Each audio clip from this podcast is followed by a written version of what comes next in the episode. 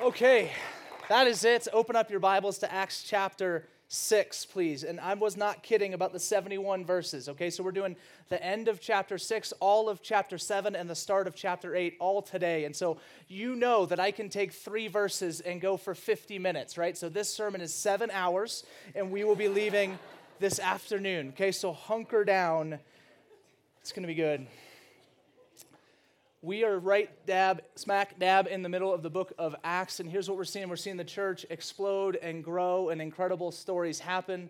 Last week, Anthony introduced this really good illustration I thought was very helpful about uh, when you first get into a relationship, you, everything is great, right? You have that honeymoon period, and you don't really know the person until their first big fight.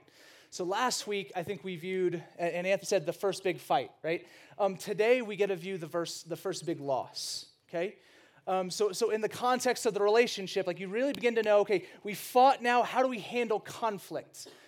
But then, how do you also handle in any relationship, but now within the church, how do you handle when things go poorly? Like that, that first big hurt, that first big loss, and that's what we get to be a fly on the wall for. And what we'll see next week is what does the relationship look like after the big loss? Like, how do they handle the fight? How do they handle the loss? What does that mean for the church? And I'll give you a little glimpse into next week. This loss leads to probably, up to this point, the greatest explosion of the faith in anywhere we've seen in Acts. And we've seen up to 3,000 people added in a moment. And then I would say what happens next week as a result of what happens this week.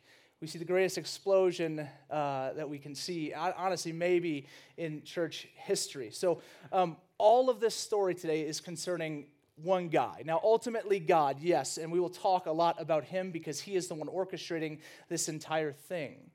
But it's going to focus on this guy named Stephen. Now, if you don't know who Stephen was, you can go back and listen to last week or just go read the passage before this one.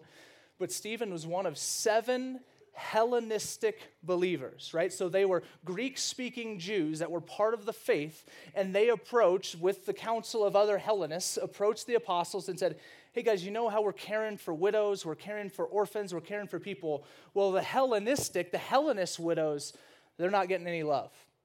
And so they approached the apostles and they solved this issue by appointing seven Hellenists to go and serve these people, to care well in the midst of everything happening in the church. Stephen was one of the seven. Now, Stephen is going to come in power today because oftentimes, if you just listened to last week, you know, a lot of what's shared about Stephen seems to be, well, he's just a really big servant, kind of a behind the scenes, stays behind uh, the show and doesn't do it. Today, he's going to kind of have his coming out moment where he's going to preach, there's going to be signs and wonders, it's going to be all of that.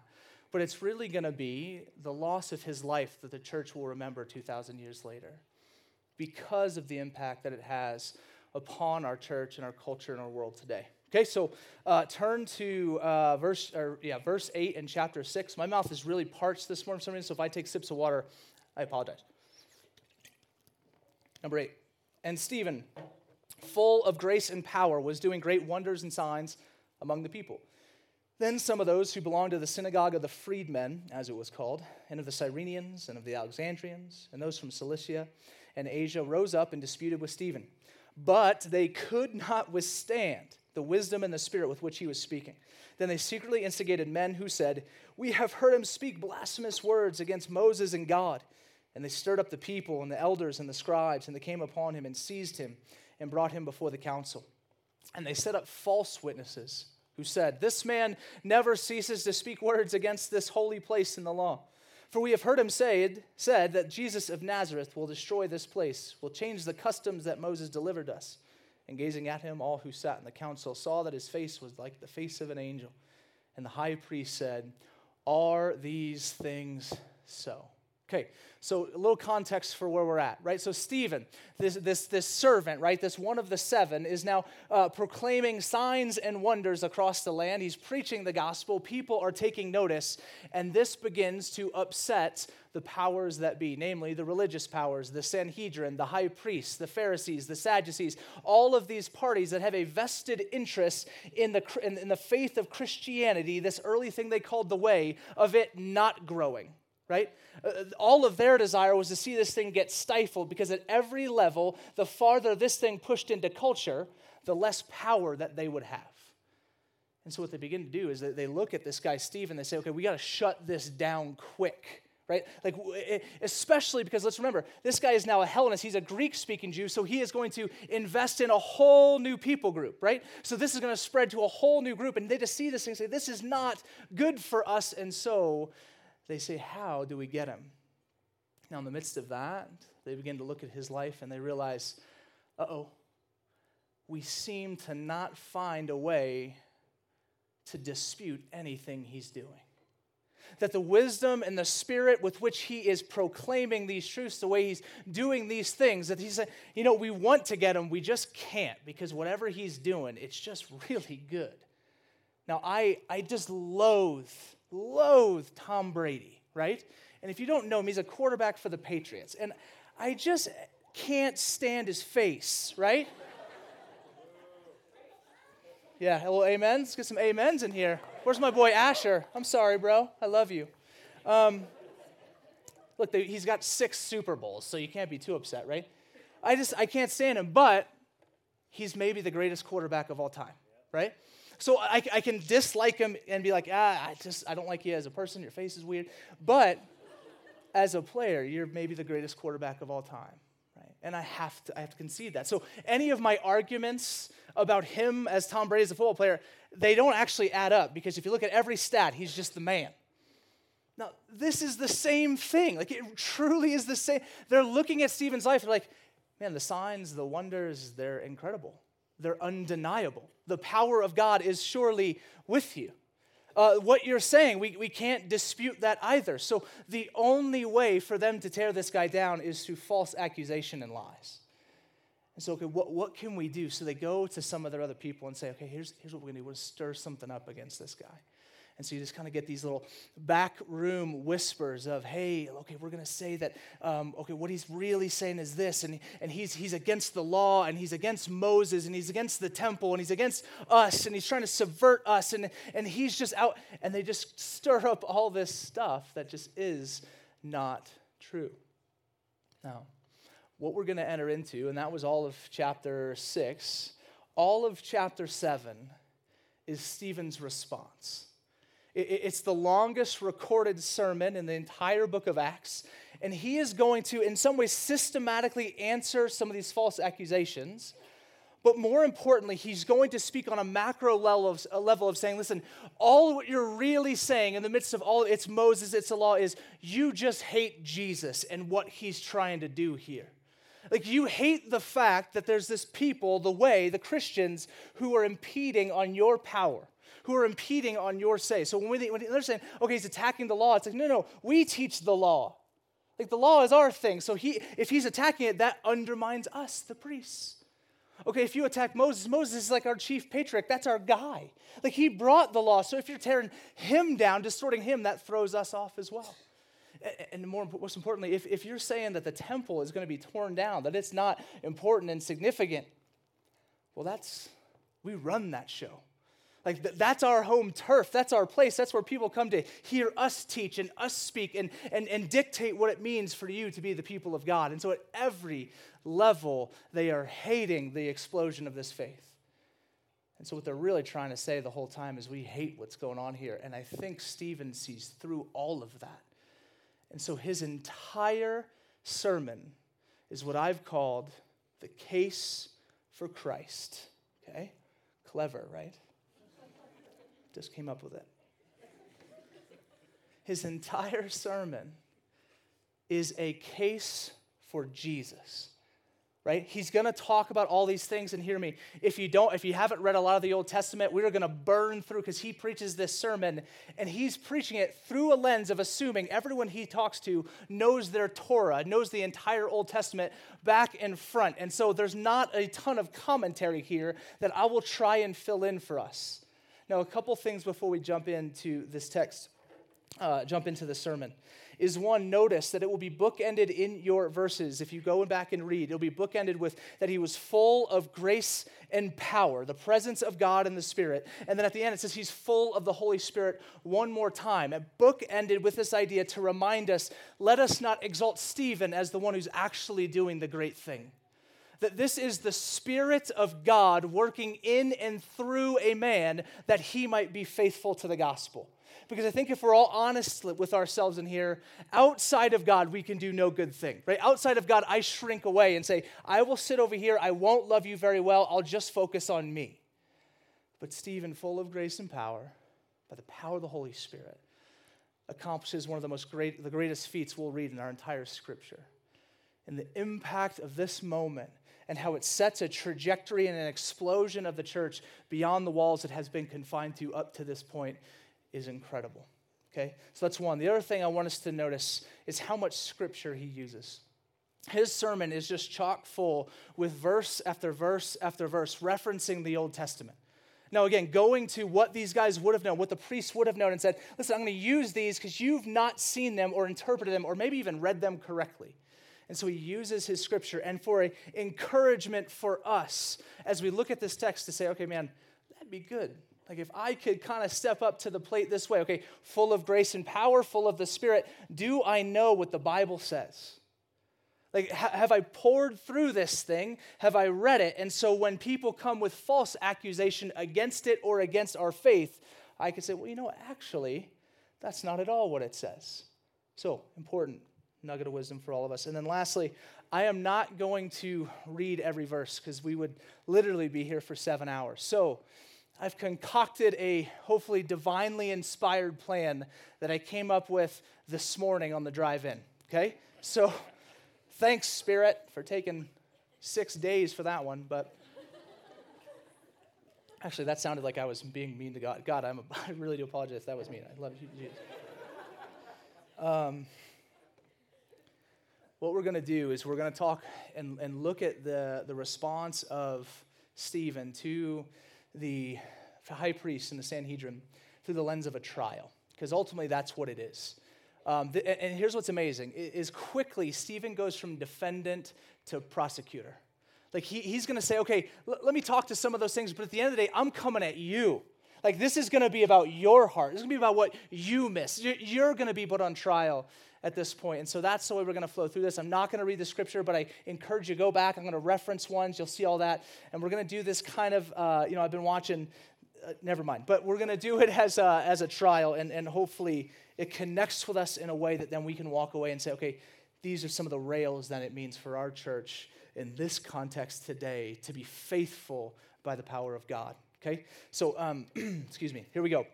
Uh, opening argument okay? If, if you've ever watched a movie and i love i love like law and order i love a few good men. I don't i mean if you're probably 20 you haven't seen a few good men which shame on you right? Um, but but but i love this. So opening argument verses 2 through 8 i think he comes in he introduces he says uh, guys and, and i'm, I'm going to be him all right? So uh, let me just bring abraham up to you let, me start off with Abraham. You know Abraham, the, the patriarch, right? Like the father of our faith, the guy back in Genesis chapter 12, like you know your Torahs, right? The guy back in Genesis chapter 12, whom God called and said, I will call you out of this land and I will send you to a new land, a land that you do not know.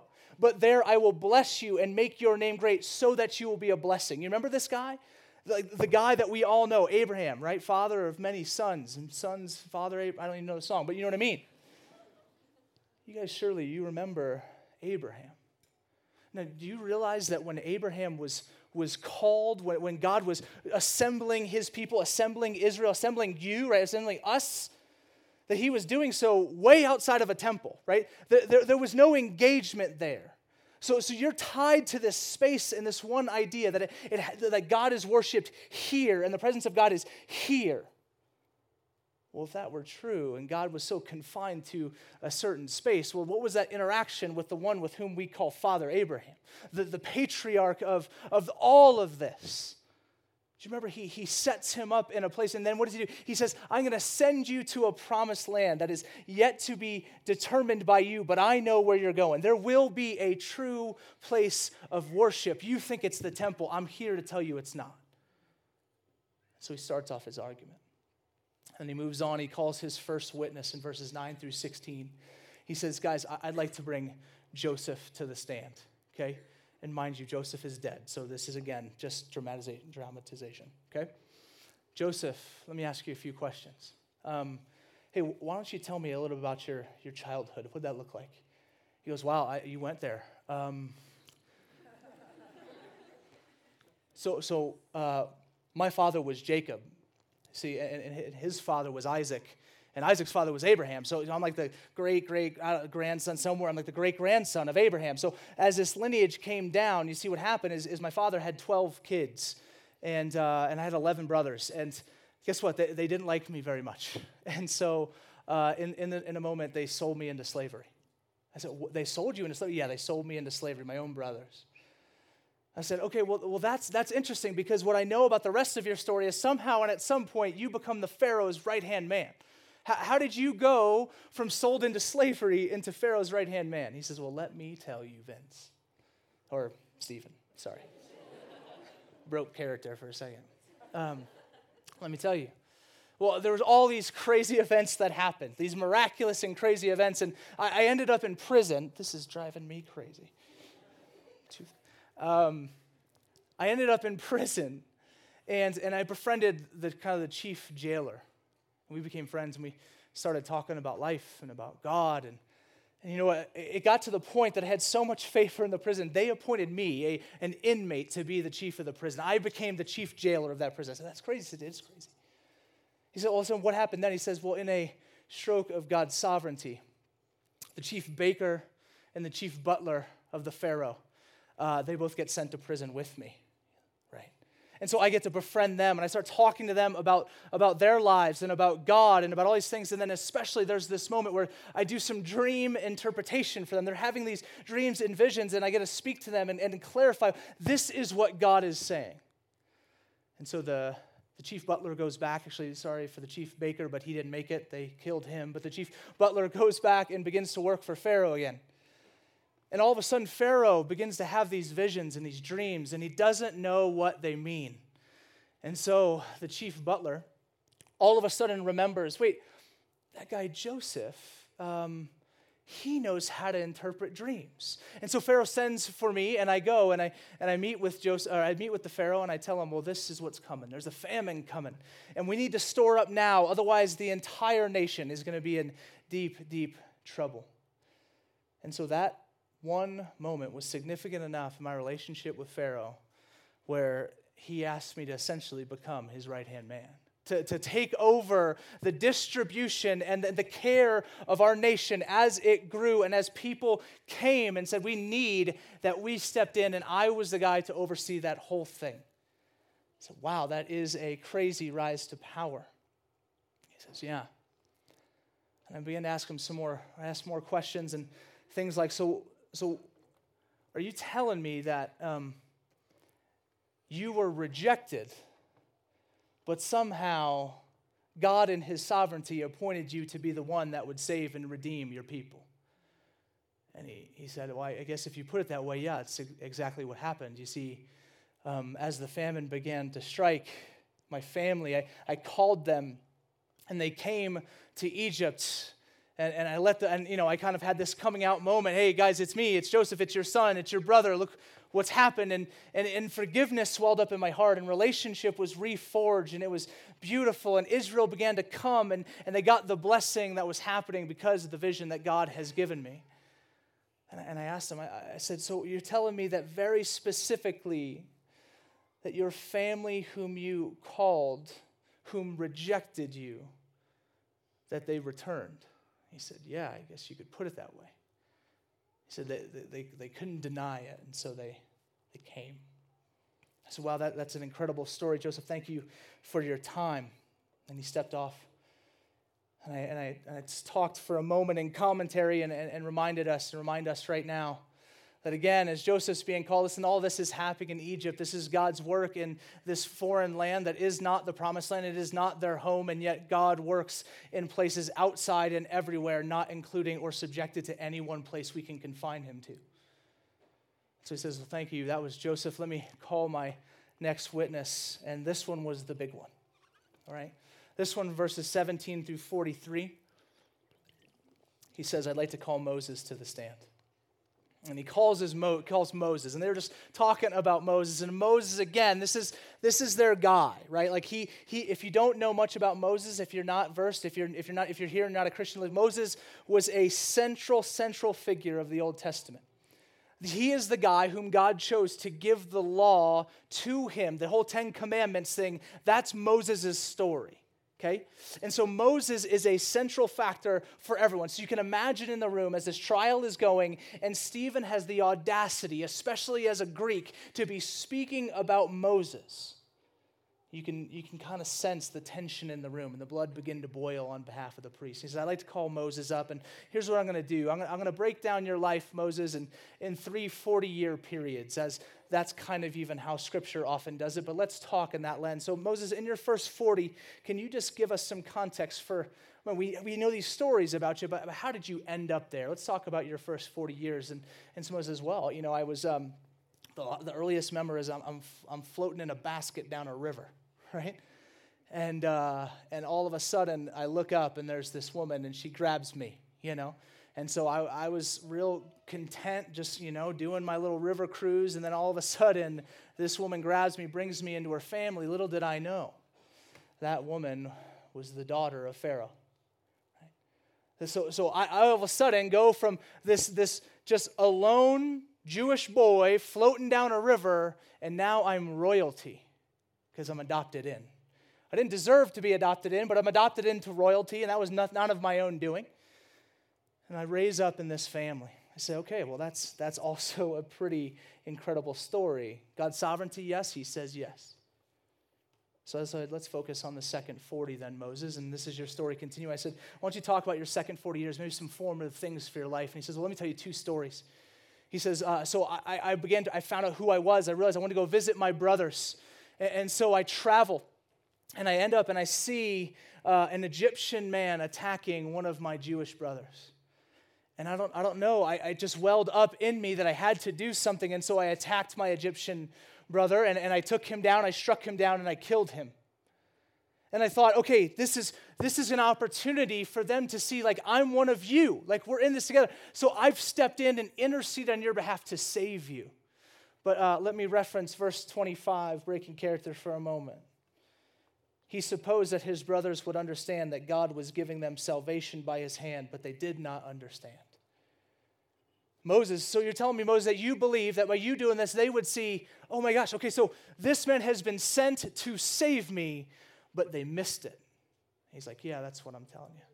I said, and you said you had another story. He said, yeah, I have one more story. He says, just the next day, I'm spending time amongst the Israelites amongst my brothers, and, and I come across uh, a handful of them, and you know what? They're quarreling, Stephen, quarreling. They're fighting. They're upset. And I, and I approach them. I say, guys, why, why are we fighting? Like, we're, we're, we're brothers. Let's, why the quarreling? Why the fighting? And they responded to me. They said, well, who made you ruler and judge over us? And so I said, again, you came in to bring peace and restoration. You came to fix broken relationships.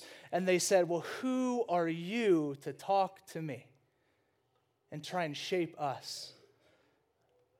Is that what they said to you? He said, Yeah, that's, that's pretty much it. They, they rejected the one who was sent to save them.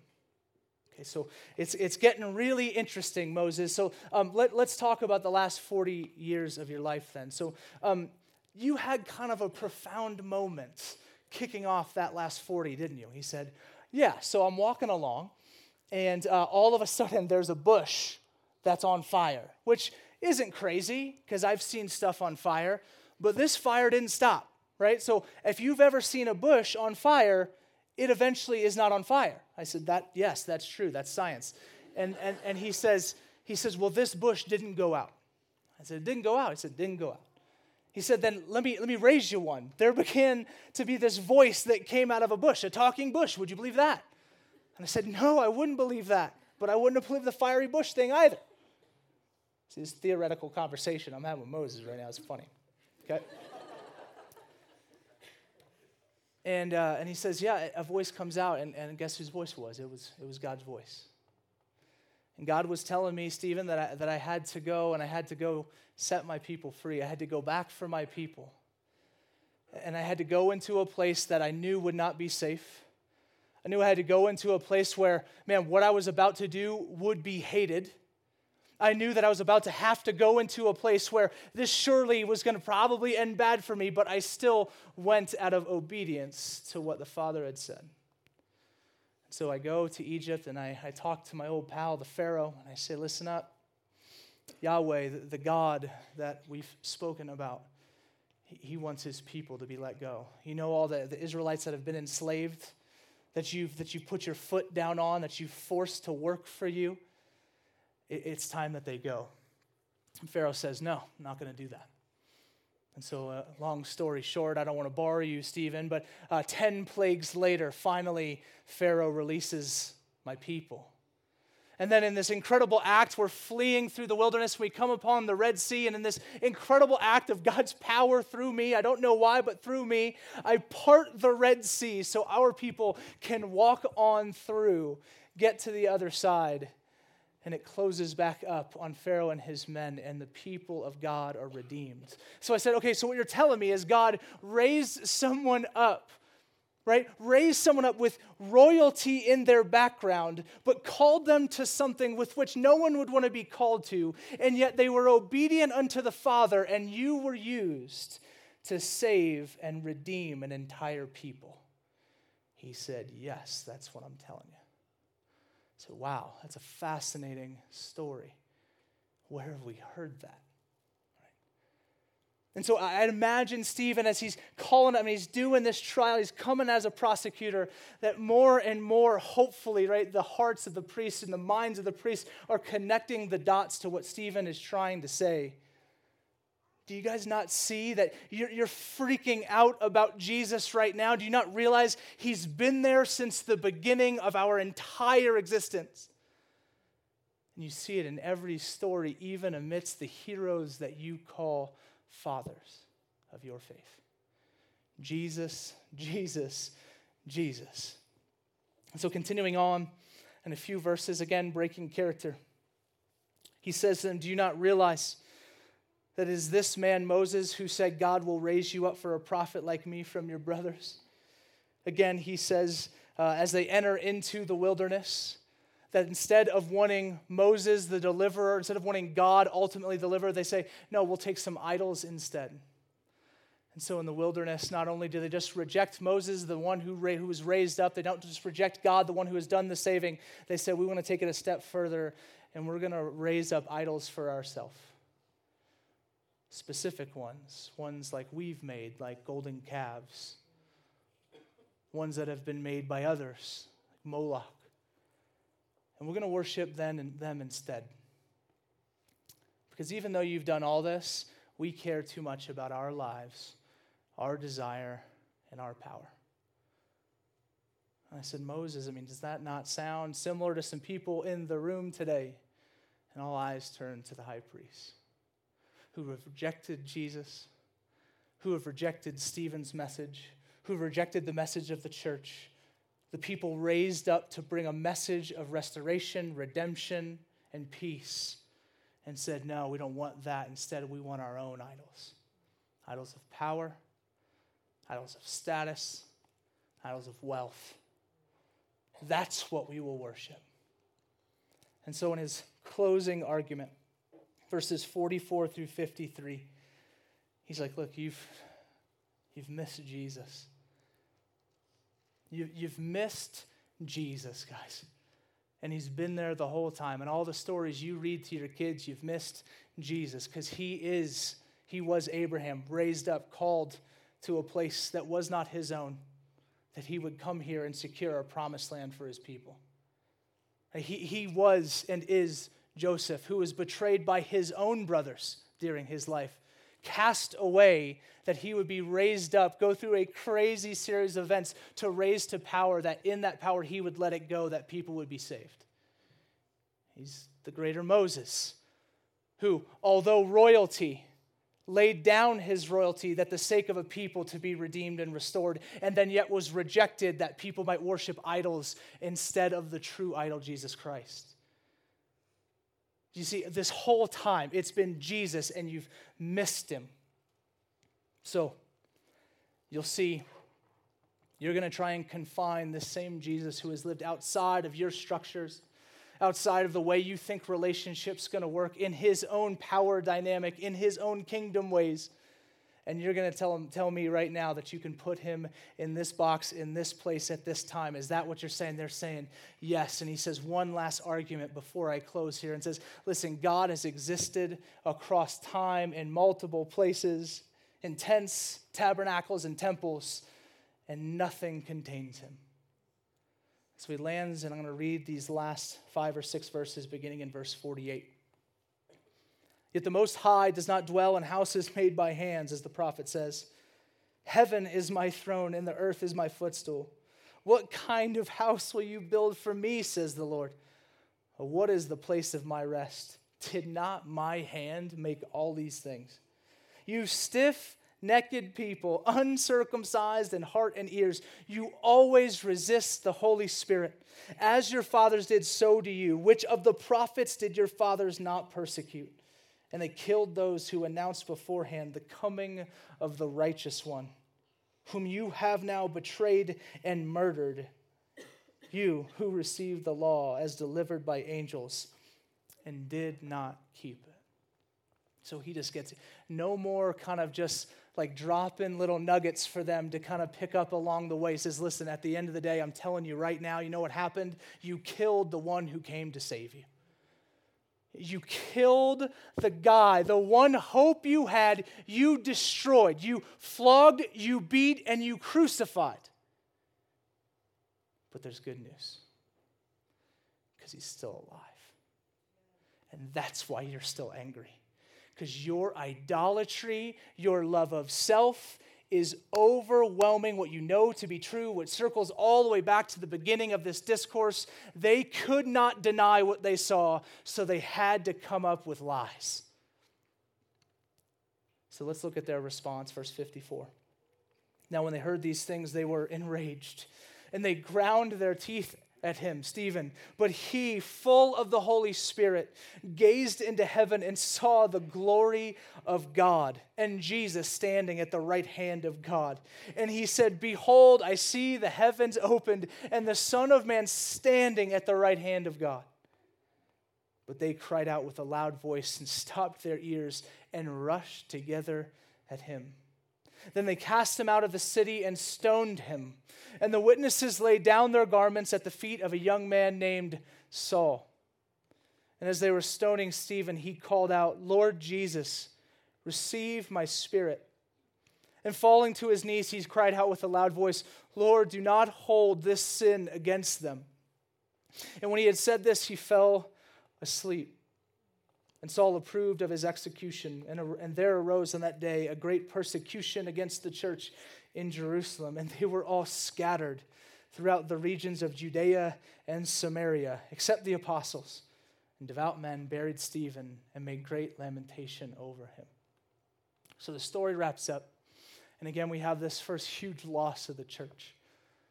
Where, where this, this, I mean, this guy who is just faithful full of the Holy Spirit, allowing God to work in and through him and doing incredible things for the sake of the glory of God in this world.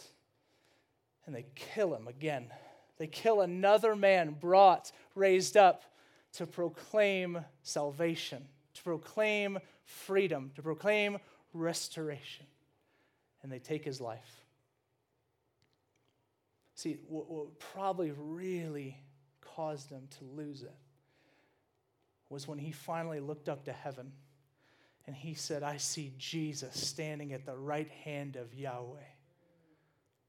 You see what he was doing was he saying, Jesus and Yahweh equal in the same place, the same arena, the same life, God, three in one. And they could have none of that because there could be no equal to Yahweh because they missed Jesus. And so they rush him. Now, notice the, the, the, Sanhedrin, the chief priests, are not the one who rush and kill Stephen. No, no, it's the angry mob of Jewish followers that were present in that moment who lost it and came after him. Probably so brainwashed by what their own chief priests had told them about the lies of who this Christ was. And so they take out this one. Now, here's what I find so profound as we finally land this ship. Stephen unknowingly from my vantage point, becomes the last and final witness to Christ. Because it, does his story sound at all familiar? a man preaching the gospel, doing incredible signs and wonders amongst the people, people gravitating towards him, getting saved, getting enlightened, being free. People don't like that. So they come at Stephen, and what do they have to do? False accusation, because real ones would never stick. Does this sound like anyone? They bring him into a trial that he did not deserve to be in. They lob stuff at him that is not true. They say that he said things about the temple he did not say. And then they stone him, they kill him, much like they killed our Savior. And amazingly, probably unknowingly, as Stephen dies, he says two things that both our Savior has said Father, to you I commit my spirit. And Father, do not hold this sin against them. Jesus, do not hold this sin against them. They know not what they do. I think Stephen inadvertently becomes this penultimate modern moment celebration of Christ and what he has done that the people will maybe say, we, Didn't we just do this? Didn't we just kill someone who came to tell us good news? That hasn't gone very well for us. Maybe this would be something that would awaken their hearts and souls. So this man gives his life that others might be raised up. Does this sound like anyone we know? This is the story of Christ. Living a life we could never live, a life of perfection, dying a death that all of us, because of our sin, that we deserve to die. And then he defeated death on the third day, and that's what's causing all this ruckus. And I tell you, it should be causing a ruckus in our world today and amidst our churches as we sing, praise, worship, and live for him because he is alive. So, so this, this moment, and we're going to see it, is going to cause the church to be scattered, which would seem like something that would destroy its movement. But let us remember Acts 1 8 that says that this was the whole plan the whole time, that this gospel will go from Judea to Samaria and to the ends of the earth. Okay? So it's happening, and they're doing something they thought would destroy this rising up faith, but instead it's going to cause its explosion. They thought by destroying Jesus, by killing the Savior, that they would finally quell this little movement. It did not happen. Why? Because God brings new life where there is death. He brings resurrection, He brings power, and He's doing it still today. So I land finally in this last moment of application, say, what in the world does this mean for us? Because not many of us are standing before courts right now. How do we look at this text and say, what does this mean for the church in 2017 in Flagstaff, Arizona? And I just have one question that really shapes this, and it's have you, have we, have I missed Jesus? Like, have we missed Christ? His life, what he's about. Now, to two different crowds in the room, if you're here and you're non Christian, to answer that question will be a lot easier. Have you missed Christ? I don't know. Do you believe him, love him? Does he know you? Do you know him? If the answer is no, then yes, I'm telling you, you've missed Jesus and he wants you badly to the point where he gave up his life that he would know you forever. Okay? He loves you and his truth, his life, his death, and his resurrection I mean, it's not just, but this is true. And it can be true for you. Do you or have you missed Jesus? And if you have up until this point, I said, like I said, talk, when Drew was up here, for 18 years I missed it, and I heard it over and over and over, and the evidence was always around me, friends and family constantly telling me, and I missed it until I didn't. And I'm praying, I've been praying all week that this would be a week where there'd be a good handful of you sitting in here, and today would be the day that you stopped missing it and you saw Christ and had an encounter with the living God. Now, if you're here and you're a Christian, couple sub questions. One, uh, I think we often want to fancy ourselves as Stephen in this story. You and I, I think, uh, very many times act way more like the Sanhedrin we act way more like the chief priests who raise up and desire our idols more than we desire the idol. And so, a question for us if, if we're Stephen, or sorry, if we're the Sanhedrin, a couple things. What false idols have we raised up?